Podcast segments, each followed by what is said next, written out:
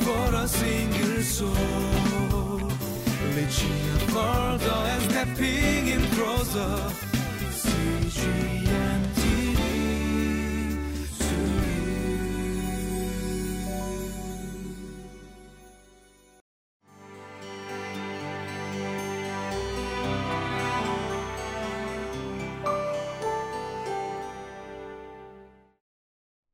I want to welcome you to Living Life.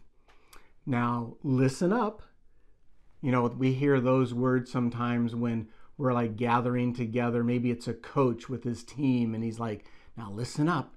And we want to know what the game plan is or the most important thing that needs to be said. Or maybe we're at church and we're going to have a have some kind of program. And so the leadership gathers everyone together and says, listen up. Well, I remember when I was a youth pastor and I took a group of youth to Glasgow, Scotland. And there was a time when thousands of youth that were there at the conference and the leaders, we were going to march through the streets of Glasgow and then make our way to a park where we were going to have a big worship service. But while we went through the streets, we were going to be together singing songs and just sharing that Jesus can shine upon them and he's the light of the world and that we can live to God's glory. And it was just a marvelous event, but we had to all be together on it. And so the leadership had their megaphones and they would say, now listen up. And they gave us our instructions. Well, I share this story with you because in today's text, right away, God's word says, basically, listen up, nations. I'm going to tell you about God, how he's going to redeem his people. And so we want to listen up right now as we have the scriptures read for us at this time.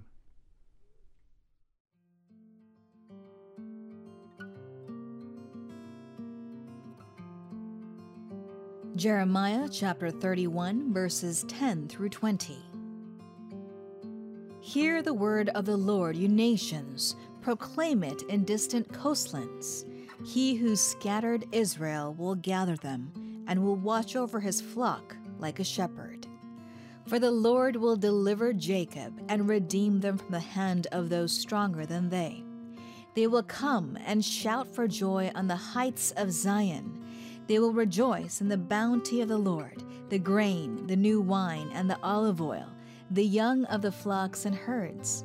They will be like a well-watered garden, and they will sorrow no more. Then young women will dance and be glad, young men and old as well. I will turn their mourning into gladness. I will give them comfort and joy instead of sorrow. I will satisfy the priests with abundance, and my people will be filled with my bounty, declares the Lord. This is what the Lord says. A voice is heard in Ramah, mourning and great weeping, Rachel weeping for her children and refusing to be comforted, because they are no more. This is what the Lord says. Restrain your voice from weeping and your eyes from tears, for your work will be rewarded, declares the Lord. They will return from the land of the enemy. So there is hope for your descendants, declares the Lord. Your children will return to their own land. I have surely heard Ephraim's moaning. You disciplined me like an unruly calf, and I have been disciplined. Restore me, and I will return, because you are the Lord my God. After I strayed, I repented. After I came to understand, I beat my breast. I was ashamed and humiliated because I bore the disgrace of my youth. Is not Ephraim my dear son, the child in whom I delight? Though I often speak against him, I still remember him. Therefore my heart yearns for him. I have great compassion for him, declares the Lord. So did you catch that? Right away in our text, right here in Jeremiah chapter thirty-one, verse ten, the word of God says, hear the word of the Lord, you nations. It's like God saying, listen up, nations. I want to tell you about how I deal with my people. And so we're told in verse eleven, the Lord will deliver Jacob and redeem them from the hand of those stronger than they. Of course, we can see how God works as we look at Israel and see how he deals with his people, because indeed they're really a lesson book to the nations. And as they look at Israel, they can see that though Israel isn't always the strongest and most mighty nation, God cares for them, watches over them, and he delivers them. And it's like God is saying, just watch and see what I do. See how I evidence my power and my love for my people. So listen up, people. Listen up, world, and watch what I do. And we can see one of the things that he's going to do is like in verse thirteen, where he says, I will turn their mourning into gladness. Yes, our Lord has a way of taking us where we're at and moving us forward. And I know that many of us right now, we might be like in a season of mourning, but he will turn that mourning into gladness because our Lord redeems. That's what he was saying to the people back in Jeremiah's day. As they're in exile, he's saying, I'm going to bring you back to the promised land. I'm going to redeem you. And of course, when we get to the New Testament, he still redeems his people, not from bondage from like a nation, but from sin itself. And he did that through sending his only begotten Son. And we're just so thankful for Jesus. He is our Redeemer. He delivers us, and we can trust him. And so, yes, he came the first time, and then the Lord is going to come again. And God says, I will send my Son back, and he's going to come to judge the living and the dead.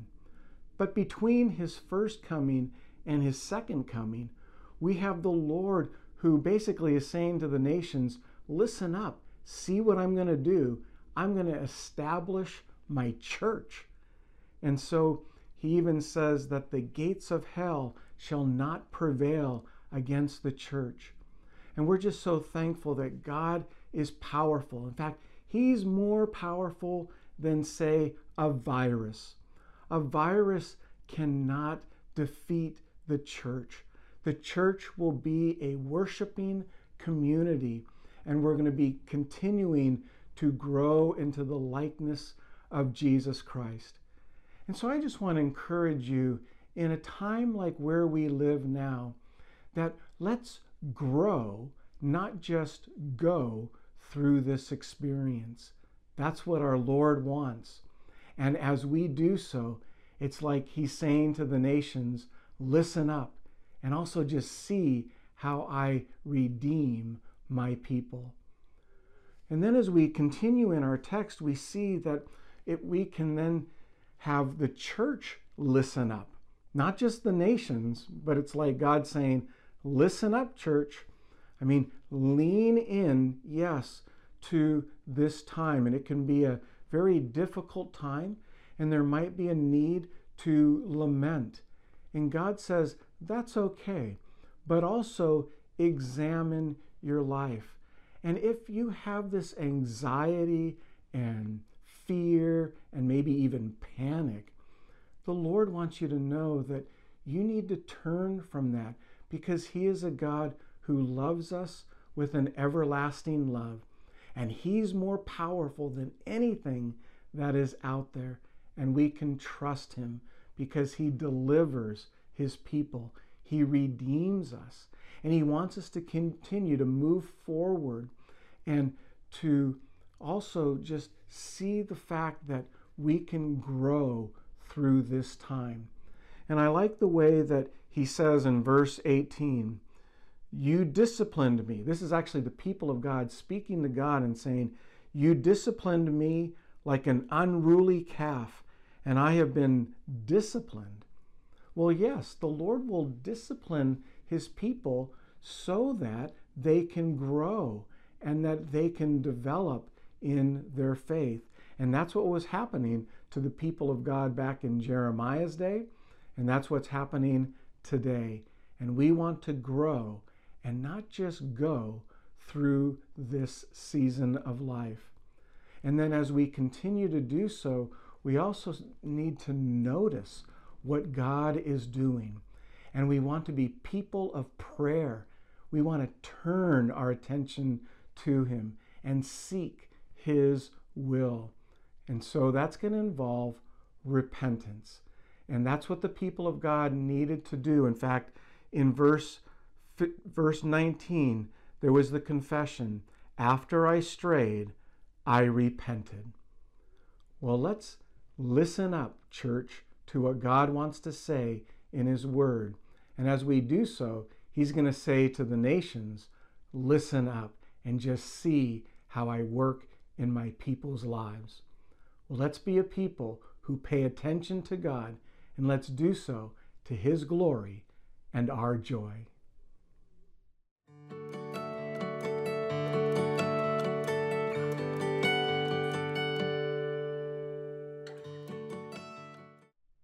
As we close our Living Life devotion today, I just want to draw your attention to the very last line in our text today, because it just shows how God so desires for His children to return to Him. It says here in verse twenty, "My heart yearns for Him. I have great compassion for Him, declares the Lord." You see, that is our Lord. He has such compassion and love for you. And if you're wayward or if you have gone astray, He wants you to return because it's good for you and it'll bring glory to Him. And the nations will see that indeed He's a faithful God who loves His people, redeems them. And so as we repent, we know that God hears our repentance. He sees our heart. And what does He do? He redeems, He forgives. And so if you're wondering, could God ever forgive me? The answer is yes. Let's pray. Well, Heavenly Father, we are just so thankful that indeed You have been faithful throughout all the generations. That, Lord, we can see that You are so ready to forgive, that You have compassion toward Your people. We thank You that we can indeed, as Your church, listen to You. And as we do, we hear You say that You love us with an everlasting love. We thank You and praise You. In Christ's name, amen. For a single soul, reaching further and stepping in closer,